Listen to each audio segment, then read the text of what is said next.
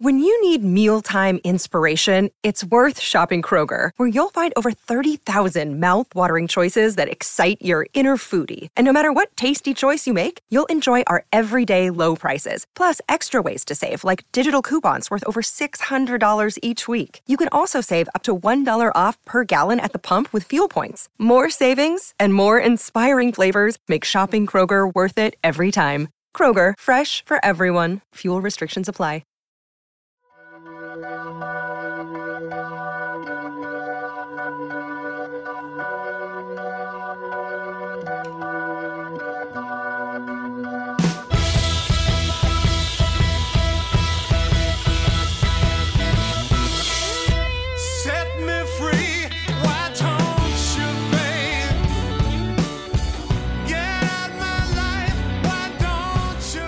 Hey, everybody, welcome to the Hanging and Bangin' podcast. My name is Ron Onesti from the Arcada Theater in St. Charles, just outside of Chicago, and we are broadcasting live with two of the top drummers, legendary icons in the business. First, we'll bring their brothers. That's right. We're going to bring the little brother on first. Uh, love this guy from Dio, from Black Sabbath, from Last in Line, my buddy, Vinny Appice. Hey, Ron. What's up? Congratulations on the nice backdrop. That looks good. Well, you know, I got my earbuds. I got everything. You know, I got everything that we wanted uh, it done. But thanks very much. Uh, uh, Yeah. It's so nice. You know, we you guys must be really afraid of Bruce because both you and Oh. Carmine were here five minutes early. Hey, Bruce is a tough one. You got. I don't know, man. I don't know. How you been? How was your week, man? What you been up to? I'm good. I'm good. I did a whole bunch of uh, videos for uh, my drum company, Go uh, Sawtooth Drums, and I just got back on Monday. When did I get back? On the weekend. So, yeah, everything's good. Keeping busy. Playing these drums, recording, doing all sorts of stuff. So. I, have you been in, in touch with the Last in Line guys a lot? Yeah, actually, we did our first uh, show, one of these kind of things, yesterday at 4 p.m. And uh, it was really good. It was really funny. So we're going to do it next week again at 4 p.m. on uh, Wednesday. And uh, then we'll do it probably every couple of weeks. Yeah. Well, what when you say it like this, you mean it's like an interview show, or are you guys playing music? No, no, no. it's all just us four talking, and we got to take questions from the audience and stuff. And How cool funny. is that? I'm definitely going to tune into that. So that's Wednesday at 4 p.m. Eastern. Wednesday, 4 p.m. I don't know. The link will be on our sites and stuff. And uh, hi, Betty Ann. you know, you- you're saying hi to these people. Some of these people, Hi, Paul. Paul Chimino, uh, Paul was there. Paul Samino was there. You know, and uh, people, you know, Betty Ann is on every week. Hi, Betty, Betty- being such a great, great uh, supporter of the show. Hey, Betty let's, Ann. Yeah. let's bring our big brother. No, no, no. We have to. He's an icon. Uh, that's what he keeps telling me. I know. What else did he tell me to say? Yeah, he's a legend. he tells me that too.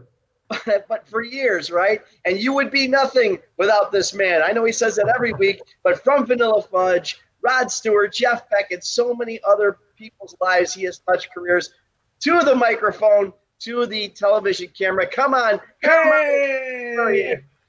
Hey! Carmine says the name wrong. A piece. Right, right. I know he says it Hey. wrong. I don't know. We gotta. you should check out. You should check out my Facebook. There's a funny bit we did with the name. Some guy recorded it uh, years ago, but I, I can't give it away. But it's on my Facebook. And So uh, why are you so uh, why are you so blingy this week, Carmine? well, I thought I'd wear my some of my old stage gear today, my retro stage gear, because I Oh got my my, God. I got my new lights, and I thought I'd be a little sparkling. But you got you know, drumsticks we- in your hand. Huh? I got drumsticks because I know Bruce is going to have a guitar. See, so No. I'm excited about this guy. Once again, every week we keep going, you know, just to the top level. This guy, guitar player extraordinaire, he's been around for a while, obviously with a lot of projects, including he was in Kiss. We're going to talk about that. Currently with Grand Funk Railroad. Let's bring him to the microphone, Mr. Bruce Kulick. How you doing, Bruce?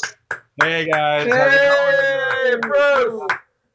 Man, oh man. I'm Welcome. same room with all this talent. It's killing me. I love the lights. I love the lights. Yeah, the you. lights are Awesome. cool. I know. A buddy of mine hooked me up. And Ron, big big shout out to you with that T-shirt. Holy moly!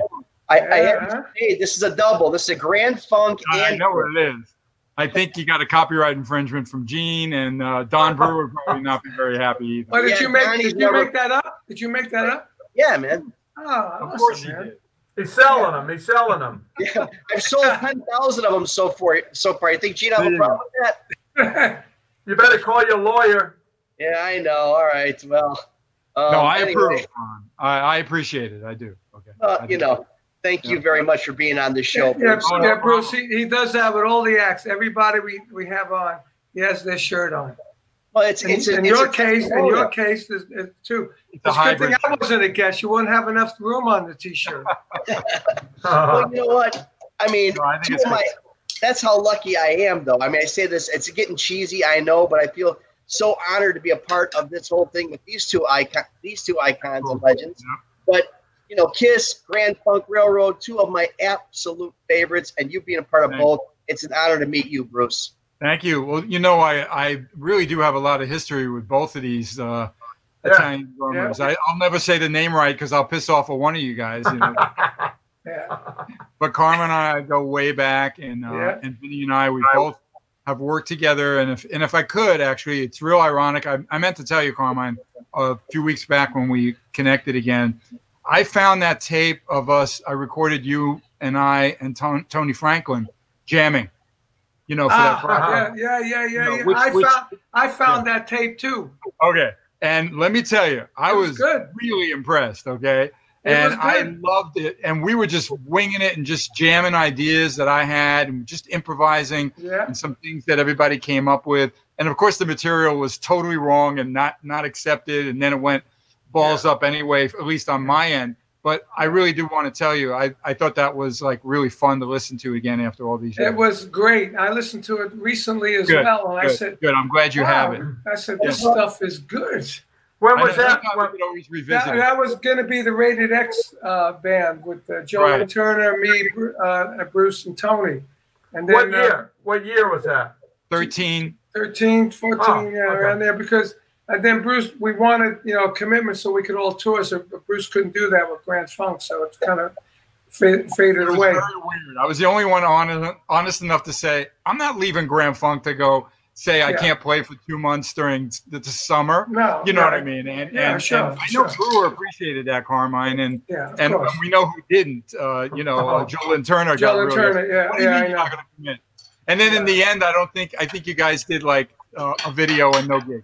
No, because the uh, the, the guitar player we got uh, Cochran. Um, Karl had the Karl, stroke. yeah, Oh. Karl had a stroke just as we were finishing the tracks, Yeah, exactly. and uh, and that was the end of it. And then we were going to do tours, and then you know it just I didn't work out. You know, Hey, uh, work out. but I tell you what, it was a good record. no, no, I and get it. What we what we did was great. You know, Sure. as well. I had a nickname for the band, the Fakakt. No, go ahead and Google that in the Yiddish dictionary, okay? I'll, I'll ask Leslie. Yeah, yeah, exactly. There you go. And Vinny, um, I miss you with the camps. I mean, I know. incredible. We've done super corporates together, Yeah. right?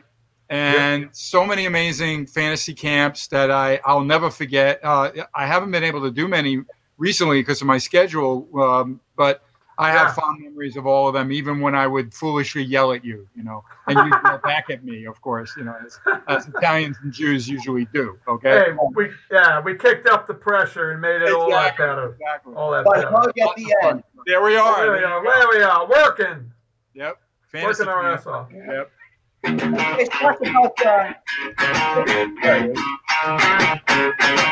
I know that one. Oh, that's a good shot.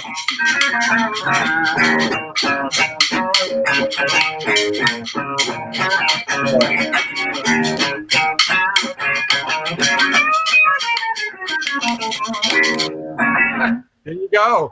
Little There is background. superstition. Oh, I better not say that. We'll get an infringement.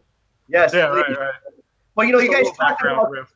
You talked about that. I, I want to go back a little bit because you know we were part of that whole jam thing, that, that tape that you guys had found that you guys talked about. What was the highlight of that jam session? The memory that you guys take away from it, because it sounds like something we would love to. Us, Well, us- me and Tony. I mean, the one with Tony and me and Bruce. Yeah. Mm-hmm. Well, it I can tell you mine. I mean, for me, I know that I had some ideas. I remember a few of them. Some we just came up right there. We just started Yeah. jamming. But I'd have an idea, and I literally felt like Tony read my mind. You knew exactly where we were going, and then you would either take it to the next place. It was just crazy. yeah, and then we was good. suddenly just, uh, I swear, I know it. You have the same tape I do. Yeah. You stop, Carmine. You go, no, pick it up right here. Ba-da-da-boo, And we just fall right back in like we've been Right, playing together right, for 30 years.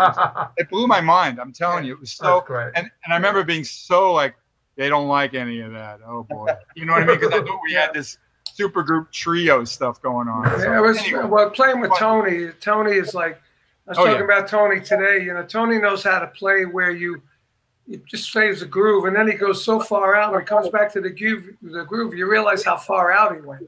You know, with that, Absolutely. With that it's it's but he keeps awesome. it together, you know. I love- and, I love- I love Tony. too. I love playing with Tony. Yes, Yeah, when we And did Blue Murder, it was guys. awesome.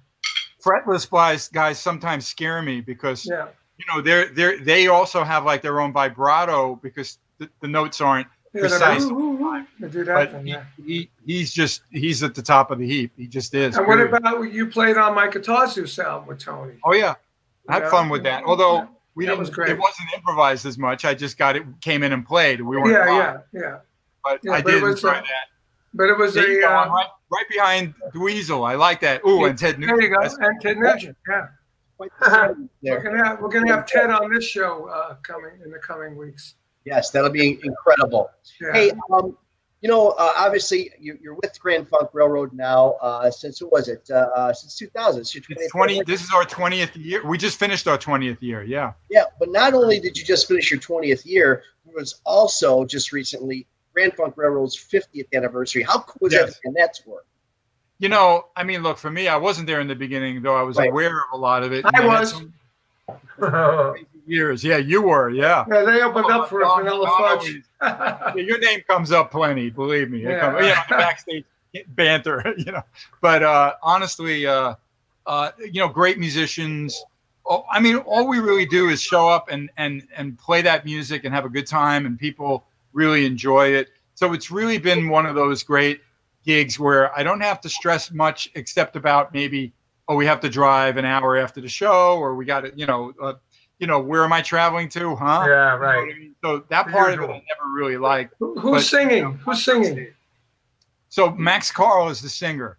Oh, Max Max, Big Max, Big Max. Yeah, yes, yeah, I Max. Max. He was with uh, 38 Special for a Yeah, while. he's awesome. And and then our keyboard player Tim Cashion's a great singer too. And you know Brewer sings a few of the songs. Yeah, Yeah. he does. Yeah. So it's a real powerhouse thing with the vocals. And then there, we're still in the original key, 440. Wow. And then um, we do most of the hits, not all of them, but we do a lot of the hits and then a couple other songs. And the show always goes over. You know, I'm not introduced as Bruce from Kiss. You know, I'm just Bruce Kulick, lead guitar. You know, and that's fine. But uh, any of the Kiss fans that have caught it really enjoyed it, and they didn't realize quite a few of those songs they were familiar with. You know, what I Yeah, mean? right. Which Grand Funk did have a long period where they weren't active. So Mm-hmm. unlike other bands that continue and continue, there was that stop there. You know, so I saw you great. guys in Delmar. There you go. see it. Yeah. was great. yeah, Fantastic. thank you, thanks. Loved it. I, Yeah, I I love it when musicians show up because I don't know if they know what they're going to expect, and we do a lot of there are dates with Chicago and the Guess Who and uh, Blue Oyster Cult, people you all you all you know all you guys know, but um, most of the time it's just these crazy city festivals and casinos in the middle of nowhere, and sometimes a major. It all depends, you know. So I miss the guys. We we haven't been together since uh, March uh, seventh or something. You know when we played the Tropicana in New Jersey casino. Wow. Yeah, our last gig, me and Vinny, was February 9th in New York. There you go. And we did a run of four shows. We didn't know that was going to be our last gigs Yep. for, the, for 220. You know, crazy. I remember I was in touch with you, Vinny. I was like, "What are you doing? What's going on?" Because I think you were going to do other things uh, into March, and then that came to a screeching halt too, right? yes. Yeah, yeah. Everything, I, everything. I, I did one last gig in uh, uh, in March. oh, yeah, right. Yeah. March 14th. It was I a tell Sabbath thing. Oh, that was a borderline date there. You know? It was like the day of. Well, they might pull the gig. Uh, the Yeah, exactly. the cops that might come and this this. We might have to put half the people there. Have, so all that bullshit. But we went on. The place got packed, and that was the last show. Next day it was shut down. Yep. So, I might have been the last concert in Ohio. or the last COVID spreader in Ohio in March. You know? Yeah, we, we, were- we were telling. That's what our family was telling. You going there? What are you crazy? You I- gonna I- sick? I even did a meet and greet. I did a meet and greet. Too. Yeah, but then when he came home, he stayed away from my older brother for two weeks. Oh, That's good. Yeah. So Yeah, it was good. Then you talk about uh, you talk about your down shows. In my venues, I've had to move 163 shows so far, Ah, Oh man. and still, still doing it. Still don't know when we're going to open up in our I, venues. know, So I don't think anyone does, Ron. You We got What we got three what was the last one? Halloween. I don't know if that's going to happen or not. Yeah. yeah, Who, who's got three shows Halloween? Last in line. You mean three different gigs? Three different gigs on the toward the Pennsylvania and all that. So Are you doing drive-in theaters? no. Well, then you're probably not going to happen. Probably not, man. It depends on a lot of things, you know, and these government guys are the ones pulling the strings. It's hard, but we're not going to go there. Where I do want to go, I do want to. Wait, wait. Before you do, what was your last show? Uh, my last show was actually, let me think here. I think it was, I think it was Winger. I think it was Winger. Oh, it was So Winger. either Okay, great. Winger, I got either it was either Winger, Warrant, or Dokken. I got to look, but you know, it's just it's just nuts, man. Just nuts. Because the, the, the tough thing is not only have we had to move them, we've moved the same show three times. Remember, it was March, so it closed down. So all right, well, let's move it to June. We'll definitely be open by June. Yeah, Right. right. Now we're gonna move to, to September. Well, Yeah, now now we've moved stuff to, to January, February. I don't know, man. I don't know. Not Well, looking so- good the way it is. Well, let's, at least you're, at least you're still open, and uh, a lot of venues uh, can't afford to be closed, and they're, you know, like in New York, there's uh, like uh, a couple of venues that's closing down. They, they can't afford to stay open. There's a lot of them, man. A lot of them. You know, Yeah. we, we- Hotels, restaurants, it's it's a joke. well, a lot of the clubs, like my my clubs, my smaller clubs, you know, that they won't let us open at all. Anything that's you know that 50 person thing that doesn't even uh, come into play. So it's Yeah. it's really really tough. But you know what? The thing is, we're staying relevant. We're doing things like this, like you guys are doing live streaming and interviews. And keeping the fans engaged, and they are appreciating it. And we told everybody that Bruce Kulick was to be on our show. Oh my goodness, the fans kept it's. It's uh, matter of fact, right now this is one of our largest shows that people are watching. So it's great to have Bruce here. A lot, of, a lot of kids Yeah. uh, Yeah. on show right now, Bruce. You know, we, we also did Eric. We did Eric Singer. Oh, you got Yeah. Eric. All right. Yeah, we did Eric. He's like on our second or third show. Yeah, that's an accomplishment. He's he's always shy with the social media, but that's great. I know he Yeah, Yeah, we had a good time. Great. That was a good We had a good time. oh yeah, we Eric's actually had a good time with everybody. Everybody Yeah. that was we've been Of on course. been friends with, you know. Yep. So, So was that at three thirty? I saw you uh, plucking over there. What do you What do you got down there? What Oh, this you got? guitar here. It's actually uh, it is a 330. It's funny you Wow, asked. look at that. Oh you know, wow. it's not a Kiss related guitar. My, my fans know that every month I, you know, feature a. Uh, hang on, it- it's hard to figure out which way it goes. There you go. But it's a it's a 1960 330. wow. Um, you know, ES 330. So this is like, you know, most people could relate to these guitars, though not in cherry, as a um, like the you know the Beatles used a semi hollow a sunburst guitar with chrome pickups, and that's the 330. So it's the same kind of model, but that was made by Epiphone. This is What a- about didn't the Monkees use that? Vinny, Vinny, not really. But but you know who I think uh, Gary Moore used to play? Not Gary Ah. Moore. I'm sorry. The jazz, uh, the blues guy. I'm sorry that uh, I'm forgetting his name now. It's been a while. But there's guys who will show up with these kind of guitars. Wow. They'll feedback well, and they they sound they just sound terrific. You know. Vinny, Mar- Vinny Martell played uh, 335 in Yep. 1967 on "You Keep Me Hanging On" I love that. That's with a great. stand with a Standell with a Standell amplifier.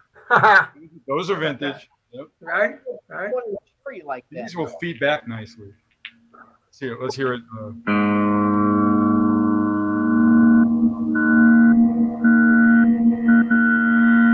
and then I can go right into. Uh, Nice.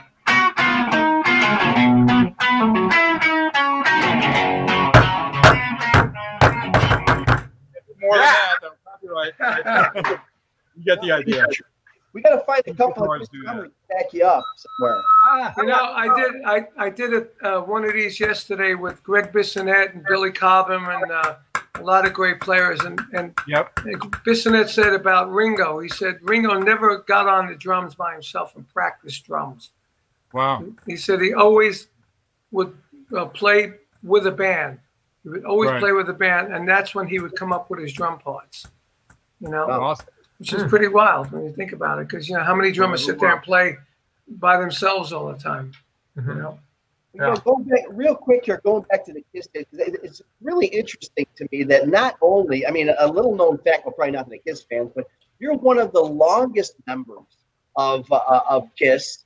Um, I don't mean physically, I don't know that, but I'm just saying from, uh, uh, I mean, even with the original guys, I mean, you're a long. No, I mean, I, I have 12 years in a row at Years. least.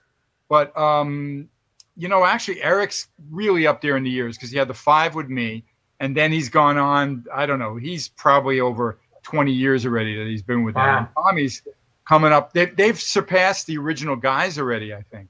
yeah, I mean, meaning uh, the, you know, it's Ace and Peter, not, of course, Paul and Gene who have been there all the time. So, yeah, yeah. but it, you know, to me, it's never been about how many years. Look, twelve was a real blessing. I mean, within the third year, I thought, uh, how long is this going to last? You, you know what I mean? Because music changes, and I don't, you know, I knew that Gene was, he was getting into like movies and things, and who knew what would be next, right?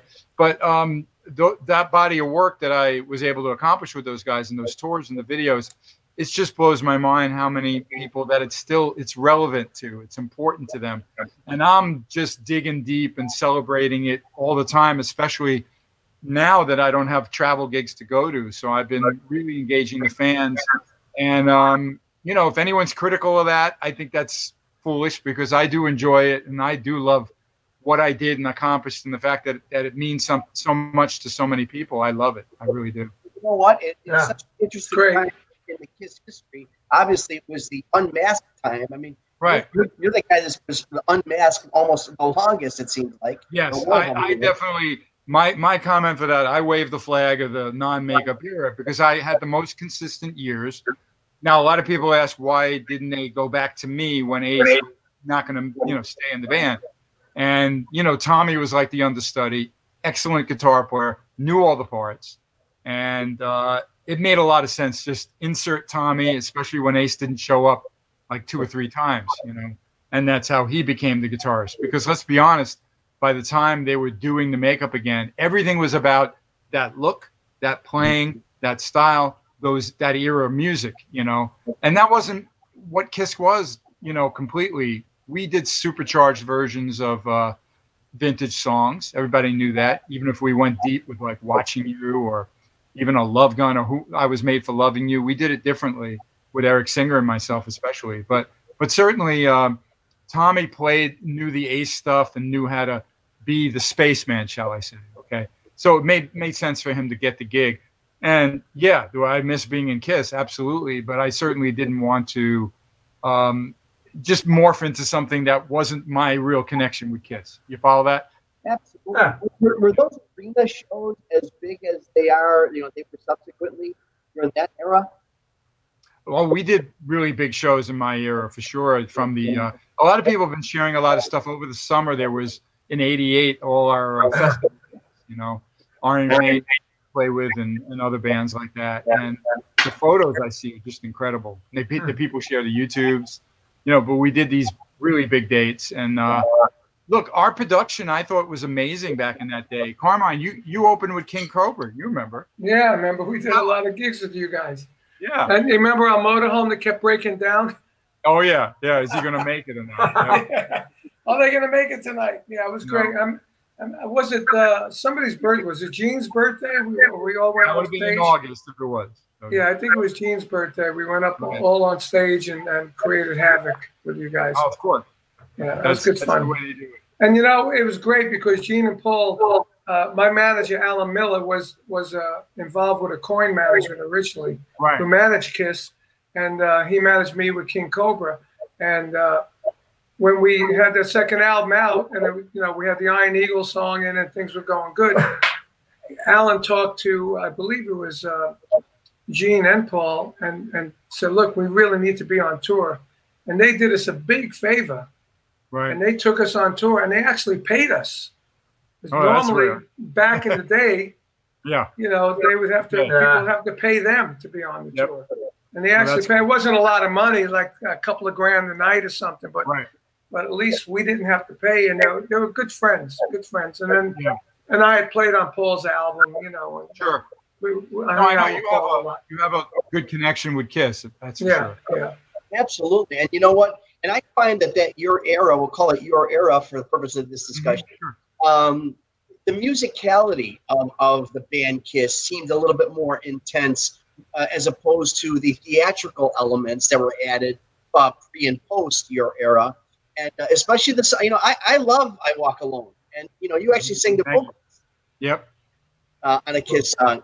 It's a great song. Yeah, that I mean that song was uh believe me, I experimented a lot and Gene and I just kept working on it and I got very very wild putting in backwards things and flipping tapes and trying so that's why that one's almost like I mean if I could mention bands that inspired what to do with it, it would be Queen and the Beatles and just get very just just think out of the box with it differently and flipping an entire bridge and the drums are backwards, you know, and I was able to fool around with pretty primitive uh, stuff at home to make it happen. Of course, when we went to the studio, we used the best stuff we could. But um, thank you for that. I look right before I got in the band. You got to th- think about where the band was. Creatures of Night was a great album. Okay, they they did they did the Elder and they stretched out a little bit, and that was a little weird for them. But still, it was a Bob Ezrin record. But the Creatures of Night had some great stuff. A new drummer, so they had a little more energy. Lick It Up then came, and that had some great stuff. Even though it was mostly Vinny was in the band now, you know, Vinny Vincent. But um, what what Animalize and when Animalize happened, which was the tour I joined them with, that material was getting into this Zeppelin meets Kiss, very up tempo, double bass drum, wild guitar rhythms. I mean, I was really impressed when I was asked, "All right, here's the material. You going on tour with us?" And I was like, "Whoa!" Kiss wasn't just I want to rock and roll all night and party every day or Strutter. You know what I mean? It uh-huh. wasn't that. It was much more. And then the band just they always evolved. You know, I mean, I, I really think, and Vinny knows this from the camps. Whenever there's been the Kiss camp, you know, Yeah. meaning you know Paul, someone was a special guest. That material is much more complex than some people give it credit for. Right. Yeah. You know that, Vinny, right? Oh yeah, and the feel of it and everything. Yep. You know. Yep. From the Gets in that bass parts. I mean, again, because of the theatrics and the history of Kiss or the history of it and the makeup in the you know, like um, you know 10 years almost uh yeah 10 years you know a lot of people didn't take them seriously musically Right. and they didn't care about that gene always like he doesn't care carmine you know gene's a great bass player Oh right? yeah, Yeah. Yeah. solid he plays with that lead yeah. mccartney jack bruce uh kind of vibe you know You know, I had I had a story one time. I don't know. Mhm. I'm sorry to cut you off. Uh, no no do it but, but when uh, when Kiss first did their very first big arena tour, I was playing with Leslie West band, replacing Corky Laing. In that band was Kenny Aronson, who worked with Vinny, and and uh, Mick Jones from Foreigner was in that band. Sure. wow. So, and we were opening for Kiss. I, I think I told the story when when Eric was live. Uh, Eric was on the phone on the show. Anyway, so it was like I got to know Paul and Gene really well, and this is when they just started becoming big, and and uh, they said, you know, they were fans of like Vanilla Fudge and Cactus and BBA and all that. So we went. they- Paul told me this, and he said that they went to Commack Arena and they saw Cactus play with Alice Cooper.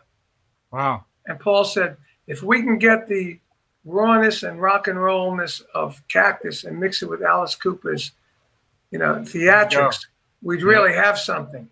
Exactly. And And that's out on Long Island. So he caught you guys there. Yeah, and he told me he told me that when they were on the tour, headlining arenas, and I was playing with Leslie, and I said, "Wow, how cool is that?" But you know, they Absolutely. they were just the the you know a cool band, you know, with makeup and theatrics coming up. They weren't really huge yet, you know. Well, But I don't know if we you'd say that now. They don't always talk about their influences, but it's very clear to, uh, especially us musicians, you know, who who they kind of idolized from from Led Zeppelin to bands like Cactus or even Vanilla Fudge. It's real obvious. Mountain, you know, all that stuff. Cream, and and then the Beatles. So all of a sudden, Yeah, there's four yeah. guys, very identifiable individuals, right? Yes, done with makeup. with the names. Right. With with and then you know, Paul. Uh. let's be honest. Paul Eisen. You know, Stanley Eisen knew he couldn't be Stanley Eisen and be a rock star, but he could be Paul Stanley and be a rock star. There's no doubt. Gene was not going to be Gene Klein or Gene Chaim, you know, or whatever. you know, and then even when so Ace, you know, is Paul also, right? And he becomes Ace, right?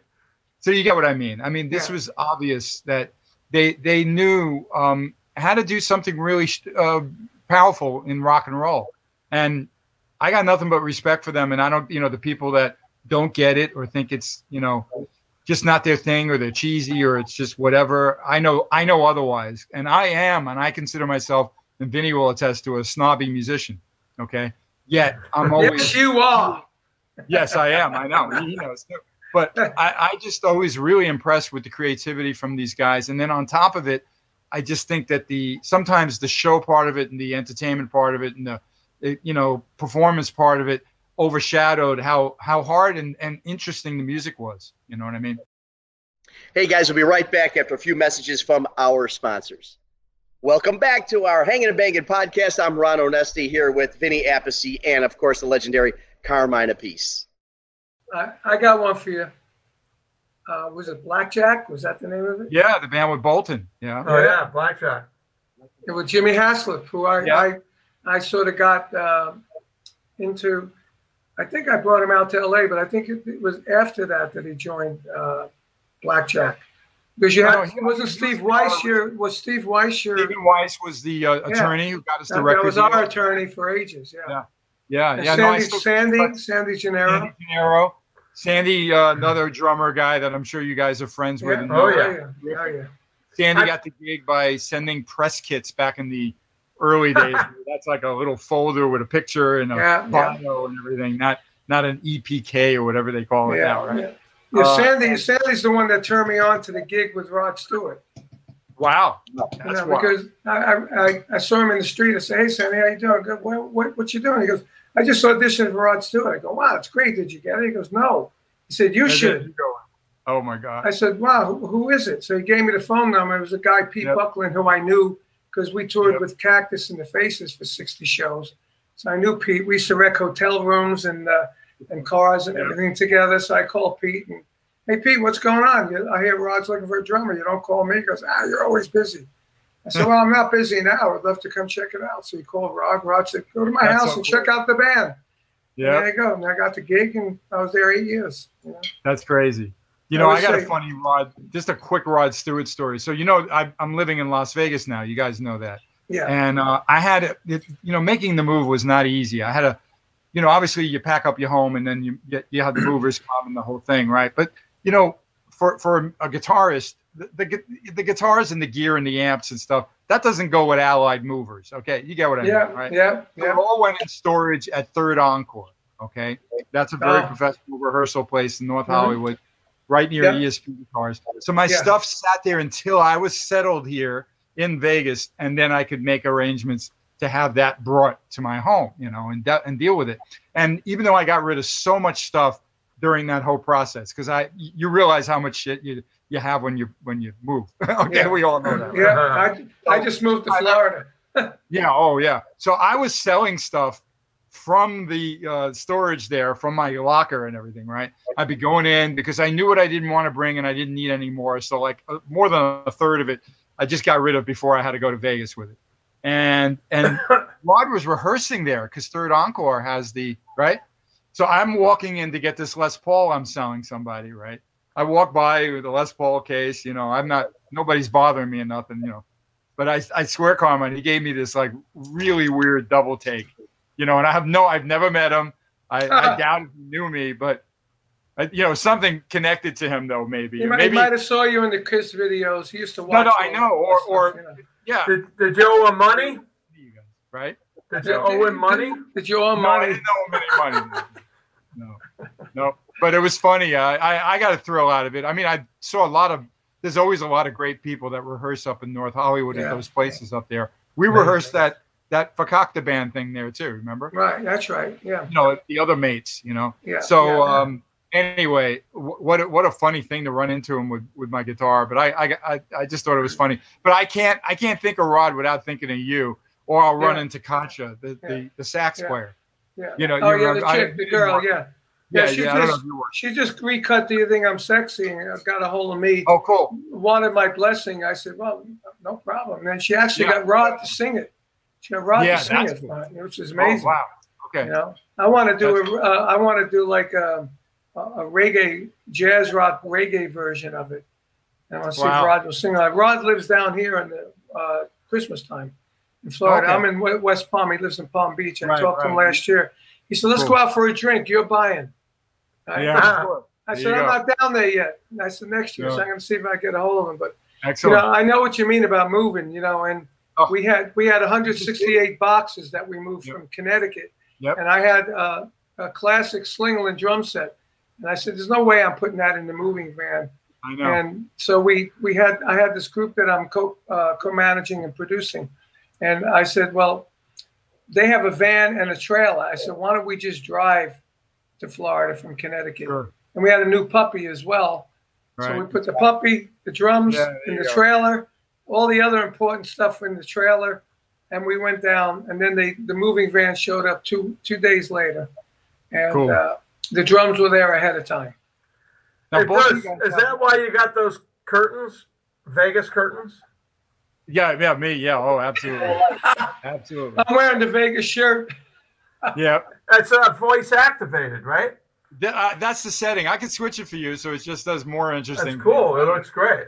As Yeah. you're talking. Are they Yeah. against the curtain or just hanging down? Yeah, they're just front? little uh, LEDs hanging down. You know. That's Oh, my, my, perfect. my friend Mark will be so excited about this. It was a gift. It was like he knew that we were experimenting, Lisa and I, and videoing things in, in the home. And he's like, I know you're going to have a place for this. Here, check this out. All of a sudden it comes in the mail. And I'm like, I don't even know what to do with it.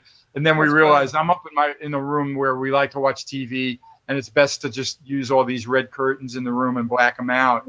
So this room's really nice and quiet for that. But yeah, it's on that that that wall there. I mean, against that curtain, and, and it works works pretty cool. How, how long you been living in Vegas? I didn't even know. So that. it was uh, summer of 18. You know, this is Ah. my, my second full year here. you like Yeah. it? Yeah, no, we, we enjoy it here. I, I tell you, this has been a, I mean, not only this summer that we have, you know, to deal with a pandemic, okay, which is ridiculous Yeah. already, but uh, the heat uh, on the whole West Coast, I think uh, you probably have heard, or Vinny, you're still out on the West Coast, right? Yeah, yeah. It's just been brutal. And Oh, then yeah. we usually get these monsoon rains in Vegas in the summer. They nothing. We're going to break a record this year. Then, of course, California gives us the gift of all the fire smoke. Okay. Well, I, just- I got that too. Yeah. Okay. There's no right. sun out. There's no Yeah. sun. So I can handle the heat. It's really bad for a couple of months this summer. And I had to ask all my neighbors and my friends that I have here who've lived here a long time. And they're like, oh, yeah, you don't want to talk about this summer. No, no. It's a bad one. Bad one. Yeah, That's what they say. That's what they say about Florida because it's been like 98 degrees every day. It rains And the most of the humidity. time. Humidity's high. My, Yep. my, my my girlfriend hates it. You know, Yeah. she, she doesn't like the weather. She can't go out. She can't work, walk. You know, she can't take the dog out. The dog don't I even know. want to go out. I hear You you. know, so we, we just bought got in today, which is really funny. I didn't know they made these a pool chiller instead of Okay. a cool pool heater. It's a combination heater and chiller. Oh, wow. Okay. The pool is 93 degrees Whoa. Shit! with no heater on That's from the great. Oh sun. man! Right? So this thing is going to cool the pool so we can go in it. Wow. That's crazy. Because Is the that warmest crazy? Carmine, we've had weekends where it would be like 112, 114. And the highest my water's been in the pool is like 85, 86, which is actually quite comfortable. Okay. Yeah, well, Uh, that's what we're going but to knock it down to like 80, 85. Yeah. That's crazy. Vinny, That's like Vinny swallowing. showed me. Vinny showed me his car um, temperature The other the other day. It's 121 Oh my God. in Temecula. One twenty-one. Yeah. Yeah. And now Awesome. at F, the next day it was like eighty degrees. And Yeah. It's been nice and cool now. I don't know. Yeah, it Yeah. cooled off here too, finally. It's- but, yeah, it's but starting to cool bad. off here too. Actually. Yep. Speaking of hot, Yes. Uh-huh. I, I got to ask you this because I, you know what? It's it's not it's it's 20 years that you're with Grand Funk, but 10 years since you uh, a book came out, and I got to Wow. ask you about sex tips from rock stars. Yep. You are one of only 23 rock stars featured in this book. What was your tip? I think we all. I, I mean, I was foolish enough to agree to it. I. I just happened to know the guy putting the book together. I think it was this really cool uh, guy from down in Australia. I think that did it. Do you remember the name on the book? Because it's been a while. From rock stars. Yeah, no, no, I meant the name of the author. Oh no, no, I don't. I don't. Okay, that, no problem. Um, I remember I, I, I, I know I told the story, and what's really the most embarrassing part was there was nothing really. I, I really, as rock stars go, I'm, I'm, I'm quite mellow. I am not the, the Mot- Motley Crue member. Okay, you know, with stories. you, you know, you, you guys saw the Dirt movie. You know, it starts off pretty interesting. Okay. And read Uh, the book is even worse. Yeah, exactly. And I knew enough about it working with John Corabi in Union. We talked plenty. Okay, about Yeah, yeah, yeah. Motley did. But but honestly, uh, the most the, the funniest part, the only takeaway I have from it is the fact that my my my beautiful wife's mother had to buy the book and read it, and, and I was like a little nervous. What did I say in this book? I wonder, you know. And fortunately, Kay, who's wonderful, uh, she enjoyed it. Actually, I didn't say anything too too ridiculous, you know. So, uh, but you know, I, I can't even remember if there was anything valuable except I was the, the, you know the years that I could have been like really insane. I, I really was very nervous about either getting a girl that I don't even know pregnant, not a good idea, right? Or getting uh, that was when AIDS was. You guys know that. Right. Yeah. Yeah. I didn't need AIDS, and I didn't want a, a, a kid unless it was someone that I really loved. And how do you fall in love uh, uh, in two days on the road? You know what I mean? So I was always pretty shy or very cautious about the. Uh, the I don't know, Bruce. I did that about four times. Yeah, yeah, And I also did all the book. hotel wrecking that you're talking about. And yeah, exactly. I, I did. I did my book uh, presentation over at the Arcada when it came out, and uh, unfortunately, there's a lot of things in there that's pretty out there. But uh, you know, and when we you know came up with Vanilla Fudge and all that stuff, and that was it, because you know, like when we were done with the show, we're all fired up. We go back to the hotel, even whether if you didn't have a chick with you or something, you know, there was no TV, there was nothing to do, Right. and you're all like buzzing. So you, you you know you wreck a room and we, uh, drive drive the truck into the car and the car Yep. into the truck and and then we thought we were getting away with it and then un, unlike uh, uh, you know Steve Weiss was our accountant and attorney Yeah, yes, that's not a bad and- man to have on your side. and he never told us that he How was paying for it all. Yeah, Oh right. yeah, he was paying for it. That he was paying for it all. And then when when Vanilla Fudge broke up, we said, "Where'd all the money go?" Yeah. Yep. He said, "You want a list of all the hotels you wrecked?" That you wrecked. know, Oh my god, that's so it was funny. You unbelievable. guys out there probably don't know. Let me tell you quickly about Steve Weiss. Okay, yeah, very powerful man. He he managed lawyer, lawyer. a lawyer who was dealing with the administration of the publishing for two small bands called Led Zeppelin and Bad Company. Okay, you And know? how about Jimi Hendrix yeah, and Hendrix. and so Jeff Beck? top top of the uh, Time Warner building in in Yeah, Manhattan. Yeah, Okay, yeah. Four Not four at- four it's called- four four four Madison Avenue. Yes, there you go. So let me tell you, that's intimidating when you're a young, you know, guitar player and you meet that guy. He wanted to work with Bolton. He was instrumental in putting Blackjack together. Without him, it never would have happened. I found some of the contracts recently with moving and having to go through stuff. And when it came time for me to sign the contract, I'm living in a very, you know, lower middle class neighborhood, Jackson Heights in Queens. Yeah, And then there was a Rolls Royce with a limo driver, with a black Yeah. driver. the black guy, I forgot his name. Charles, I think maybe. and Something, something And, like that. and he, he He has the a great out, the gray outfit with the hat. Yep, yep. And he drives me out to Westbury, the estate of Mr. Steve, Weiss. Yep. So I could go into first time in my life I ever saw a bathroom with like gold. Okay, you know what I mean? That looked Yeah, like yeah, yeah. was a multi-million dollar property, and I'm signing the contract. Of course, he's got the Maylocks on the, you know, office desk. Okay, Yeah. he's in the music business. I mean, can you imagine the things he's dealt with? Carmine's band, come on, Led Zeppelin. Led Zeppelin. anyway, Well, what- uh, Jeff Beck. He had everybody. He had everyone. everybody. So it was the an amazing. The Rascals. Yes, yes. So this guy, I think his son maybe took over or something like that. I'm not sure. I'm not sure either, but he. But yeah, but he- but that was really away. that was 70s rock and roll. That that guy makes a phone call. You're gonna have a record deal. Yeah, The sixties, gonna be like, seventies. sure. Yeah, sixties, No. seventies. He was he was Yep. huge. That's- you Even know, in we'll the 80s.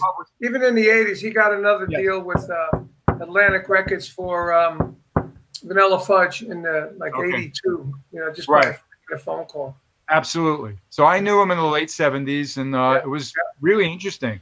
I know Bolton. You know, it, it meant a lot for us in in the formative years. And and you know, getting back to the sex book question of, you know, when I by the time I got into Kiss, I already saw a lot. Okay, because I was already in my 30s. You know, and it's not exactly the same as you know maybe in your 20s. Yeah. Oh and yeah. I was I was settling down and and I was happy to do it and and it was all there if you wanted it as many girls as you wanted you know and kiss my, my version of kiss was never into the drugs and drinking as you know but uh, it was always there if you wanted it so but I had a very balanced approach to it and I was very careful so you're gonna have to go to someone else for that sorry Bruce, getting back to the music because there's a lot. You know, Johnny Corabi is a good friend, and Mm-hmm. um, what's the chances of you guys getting together doing anything with some union stuff?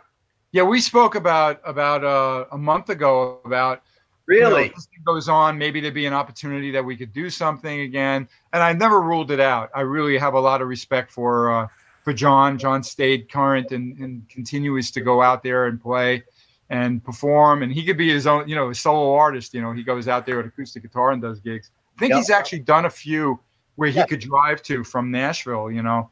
Yeah. Um, and I remember when he was telling me about it. Yeah, I'm not taking my own microphone, not stopping. I'm walking in, getting on stage with my mic, do my performance, taking my mic, get the back into my RV, and I'm leaving. You know what I mean? I mean, and that's actually probably the most socially responsible thing he can do with the with, with the virus. You know, if he's going to go do a gig. You know, and if they're out there all on top of each other, that's them. You know, but that's the way he described it to me. I don't know if it happened, but anyway.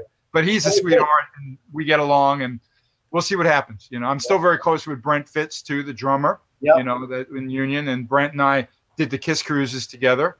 And we're planning um, the other guy, Todd and Zach. They're really terrific players. And Yeah. I'm hoping to, uh, we're working on a song right now that we'll probably just do it piecemeal, everyone's studio, and then film and, you know, do like what a lot of people have been doing. That's what I'm looking You know, forward to. this year, um, and I, we're all happy to hear it because I'm a huge union fan as well.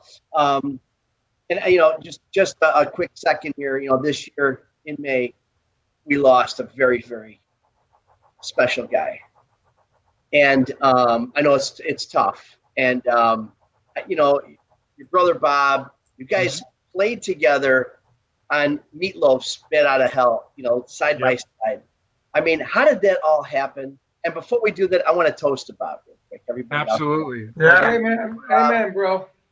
It's to him, Yeah. Love you, man. You know, Absolutely. But Bob was especially connected with Carmine. If, if we're Yeah. looking at the room right now, and I know that Carmine knows that because of the Paul Stanley. No, I played on two Christmas albums. Oh, there you go. You, you I'm already- on. I'm on the new one. I got the tracks Okay. in the computer, and Okay. it was sounding great. I played Good, on two or three songs, and I, I still haven't kind of figured out the last stuff that he's done. To be I quite honest. got. I got All right, some of the we, last we- stuff. we should, we'll have a conversation, but off the air. You know, Yeah. 'cause I need to catch up about that. Yeah. But Carmine, that that Paul Stanley record, which and I'm not saying Yeah. this because it's nice to be nice to Paul, you know, but that was my favorite of the solo records. It just was, Yeah. and I loved your involvement, and I was very aware of of all of that. You know, my brother just never really, um, and this is maybe like the first time publicly I'm talking about it Mhm. he just never really uh, felt, you know, what admiration he truly had from the fans, you know. Yeah. And and and Yeah. I don't think, you know, lots of times you could tell somebody, you know, it, it's not that different from that gorgeous girl who's like, oh, you know, my lips aren't right, and they're just fussing with their hair, and no dress looks right on them, and they're like drop dead amazing, okay.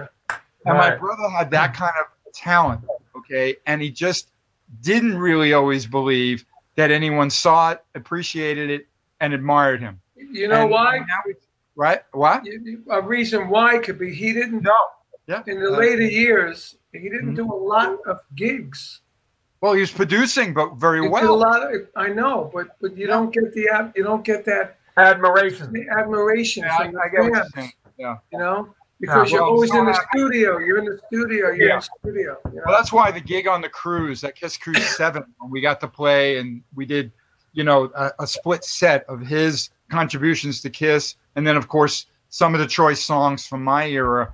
that went over like legendary, and it belongs i- in that kind of status because it was just really magic. We didn't have any history of gigging together like that. It was with Brent Fitz and uh, Todd Kern.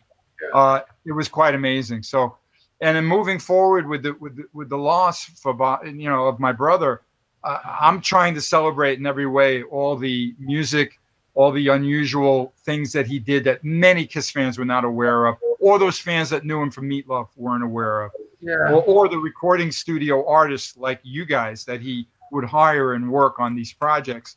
Mhm. You know, the body of work he left behind, and I know I spoke recently with Vintage Guitar ma- uh, magazine about it. It's so varied, and his resume is much bigger than mine. You know, maybe not as big as Carmine's. I know yours is upset, but it's it's big. Okay, Yeah, and yeah, it's big. and it was It's all big. He- quality he was- work. And he was a great player, man. He really Yes. was a great, Yeah. great player. Good Was he, work. he was old. He was older than you, right? yes, four years Yeah. older. Yeah. It's funny. One of the uh, press. I mean, it was so hard for me to deal with any of it. But when I would read something and go like, you know, they they would repeat my statement from social media. Says the Yeah. older brother Bruce Kulick. You know, and I was like, yeah, oh boy. yeah, yeah, yeah. Okay, thanks a lot, People Magazine or wherever. you know. But but either way, uh, you know, he left his mark. I'm so happy that he saved everything so that I was able to really see all these photos. You know, the people like uh, Tim Tim Curry that a lot of people probably didn't know that he toured with. You know, uh, stuff from the Diana Ross years when he was doing that, and and of Oh, course we know. know. I didn't know he did that. Yeah, yeah. He played on Johnny Carson, you know, on a song called Mirror Mirror. Gene introduced him to, you know, Diana from their relationship, you know what I mean? Ah, And Alice Cooper, he was friends with Dick Wagner, and one tour Steve Hunter couldn't play. So the next thing I know, they're going to Australia, and he's doing. You remember the Alice Cooper show back in the late Yeah, seventies? It was yeah. amazing. There was a guitar duel on stage, and they're doing all these things. But Ron, you mentioned Meatloaf. That year was a really huge thing in my life. It it really opened my eyes to so much. The band went. Meatloaf did the record. That was a miracle. What a record, of course. You know. Yep. And if you ever get Max on on your show, ask him about Bat Out of Hell. You know, I think he's he's on that record. I think he's playing the drums. And also, one one time, uh, um, we were rehearsing with Dio. It was Ronnie and I. I forgot it was playing bass. Maybe Pilson, Jeff Pilson. okay, And I don't know. We didn't have a guitar player, so we asked Bob to come down. He He was so had a smile from here Yes. to here. He, He was loved it. Yeah. playing. He learned Yeah. all the shit. Oh, yeah. he I remember He that. loved it. He loved Yeah, being playing in the well with Ronnie right Yeah. next to oh, him Oh, he singing that Dio. shit. You know? you know, and I know they had that relationship, and he did some things with Wendy. Yeah. Yeah, I mean, he he touched so many different artists, and not only Lemmy, of course. You all know he knew Motorhead very well. That was instrumental with that. The SpongeBob thing he got involved with that was so popular. You know, a song for for uh, Triple H and things like that. Just just really varied with the stuff. But getting back to Meatloaf for a second, that tour. I mean, I I, I mean, I have to thank my brother that they they he he was in New York already working and knowing people and doing sessions and everything. And I was the younger brother. He knew I was talented, Bob, but but they needed two guitar players. So we we went and auditioned. They loved Bob, and I'm telling you, it's because he he was very confident and very cocky in the sense. And I was just like, you know, uh, like uh-huh. that practically with my guitar. And they weren't so sure about me. And Bob was very very adamant that if you're going to have me, my brother's playing the other guitar. Now there, there was two parts of that. Yeah, he loved me. I was his brother, but he also knew I would learn the Todd Rundgren guitar parts that were very important in certain songs. Okay, because that's the one thing about my brother. He wasn't the guy that was going to study every riff note for note. And I, Vinny, you know, I'll get into that and yeah. take it apart and try to learn. like. Yeah, maybe like you guys. There you go. So anyway, uh, we we we go off on tour, boot off the stage, first gig opening for Cheap Trick. You know, Meatloaf's like a lot of people didn't get it. You know, three hundred pound guy, also in a Yeah, right. With Jim Steinman, who's like this eccentric piano player with crazy hair. Nine people on stage. And and within uh, you know, we do the CBS convention, they pump in more money, there's a radio hit, and then we're headlining arenas. You know what I mean? Playing everywhere, going on Saturday Night Live, and I mean the Belushi days, you know, Gilda Radner, the whole thing. You know, uh, it, it was unbelievable. And that year, I, I can't tell you how hard it was for me because the the emotions and Meatloaf was out of control most of the time, and I didn't get it. But it really was something that was very formidable for me. Bob continued to play with Meatloaf actually shortly after that. Meatloaf fell apart after that tour. Had Mm-hmm. he couldn't sing. It took years for him to do another record, but then my brother was involved with him, and then we would actually meet sometimes in Europe. With I'm in Kiss now. It's it's '84, and my brother's there with Meatloaf. So what an incredible, uh, interesting kind of connections with everybody. His, Yeah. his career really did touch so many people. It, And it I sounds, yeah, you know- it, it just sounds so similar to me and Vinny. You know, at times Yes, we were, yes, I was playing with Ozzy, he was playing with Dio, and and Europe. Uh, in Europe, and we were playing the same arenas. We were leaving notes for each other on the wall. Yeah. You know, Yeah. and uh, just funny stuff. You know, and when we Yeah, play yeah. together, like you guys did on the boat, we play a little bit of each other's hits plus Sure. some new stuff. It's No, a in lot of many fun. ways, I it's a lot of fun. parallel. Both Yeah. of you guys being brothers and a little Yeah. age difference and different resumes, like Yeah. you know, great players, and that that was Bob and I, you know, as well. It's an interesting parallel. So, yeah, Yeah. he's he's really missed by the fans, and I know that. Uh, I, I I always feel like he's he's more aware in heaven, looking at this adoration ador- adulation uh, from the, the the fans, and I don't I I mean not only Kiss fans, from everybody.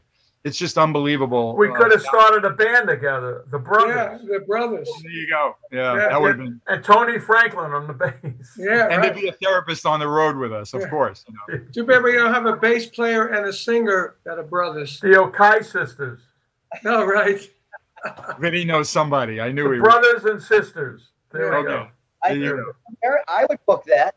There you go. Yeah, you would book that. I would totally book that. There's Uh, gig one.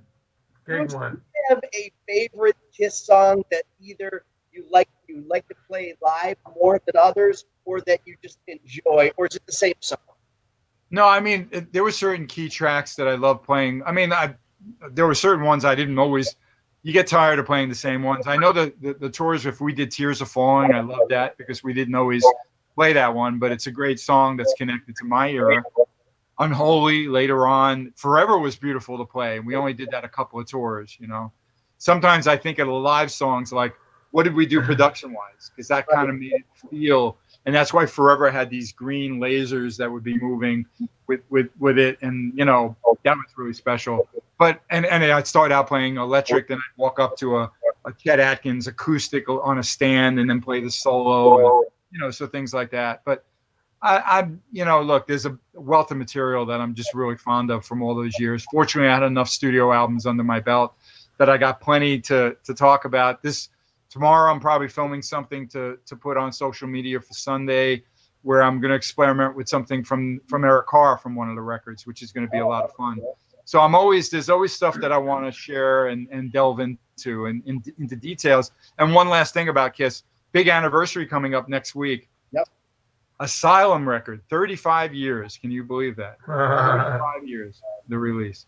I have a question. When, anniversaries keep coming up, you know. when Eric Wow. was in the band, I Mhm. don't remember if was Eric was in the band when I we toured with uh, King Cobra, but So which Uh, tour did you do? eight- 85, 85, Yeah, that would've been Eric 86, Carr. 86, 86. Yes, Eric Carr.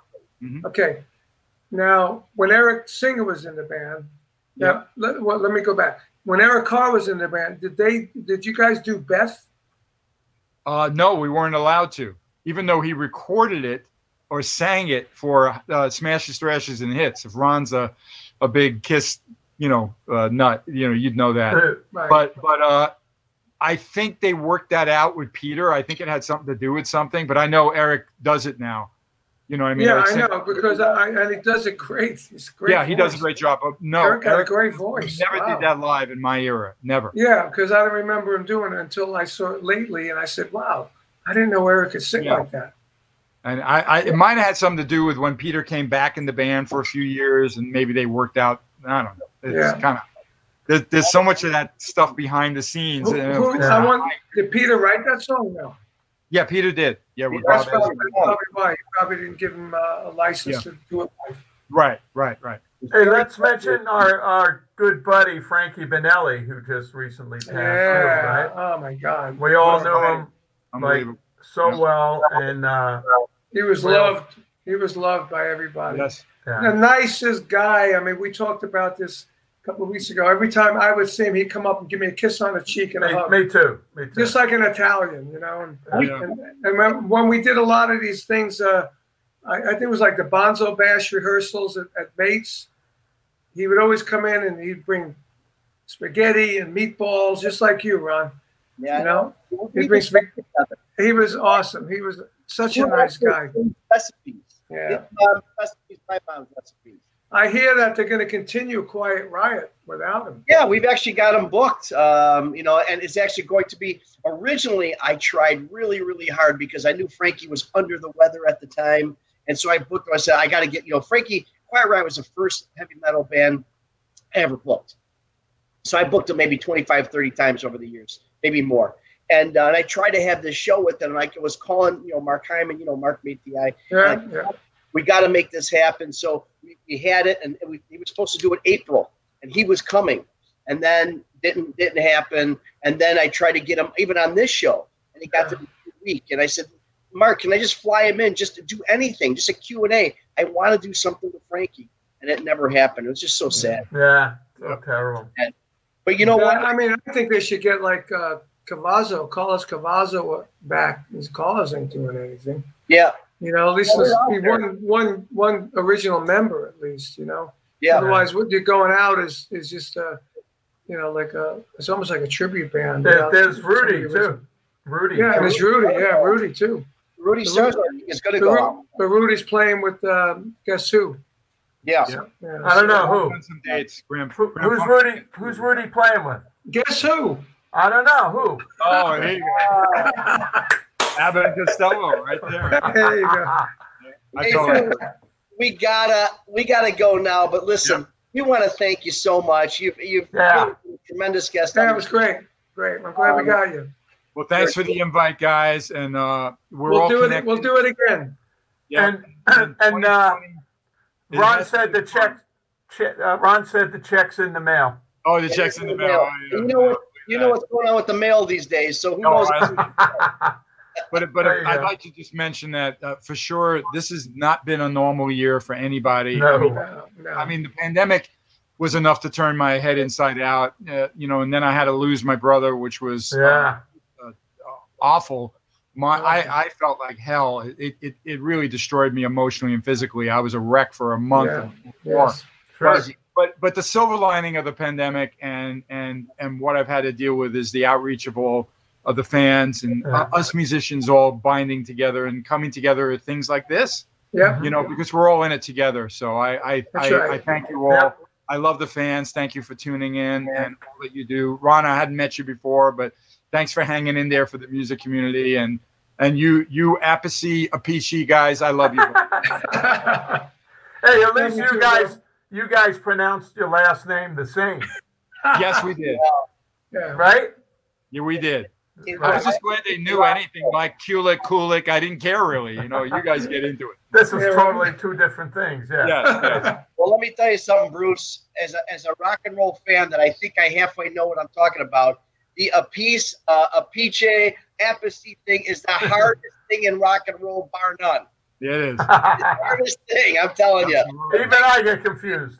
We Yep. wish because hey, everybody out there, make sure you share this, you like it, you do everything, get all your friends on this artist lockdown. Yes, we're doing this Ron, who's next week? next week. Mr. Kip Winger from All Winger. right. Woo! All right. All right. Stay tuned, Hey. Shout out, shout out to Mark Weber. Our Yeah, man. Mark Weber. He was just on. Mark Weber. Awesome. Yeah. Well, thanks everybody for tuning in. Bruce, all the best of luck to you, brother. you. are one of the good ones in out there, man. So all the best to you. Can I mention my website, Oh Okay, brucekulick.com. And my YouTube channel, Bruce Kulick. Go there, subscribe, click the You'll, bell. I mean, you'll be just- happy. What was it again? Yeah, yeah, uh, yeah. It was Carmine. Uh, is it a A piece or a, A piece. I'm a piece. All the best, meatball, a meatball on her ring. That's what it's called. Okay, that's There, the there you go. One more meatball. Frank Sinatra connection. All right, see you guys. Bye, guys. Thanks. You guys thanks, man. week. Bye bye now. You guys rock and roll.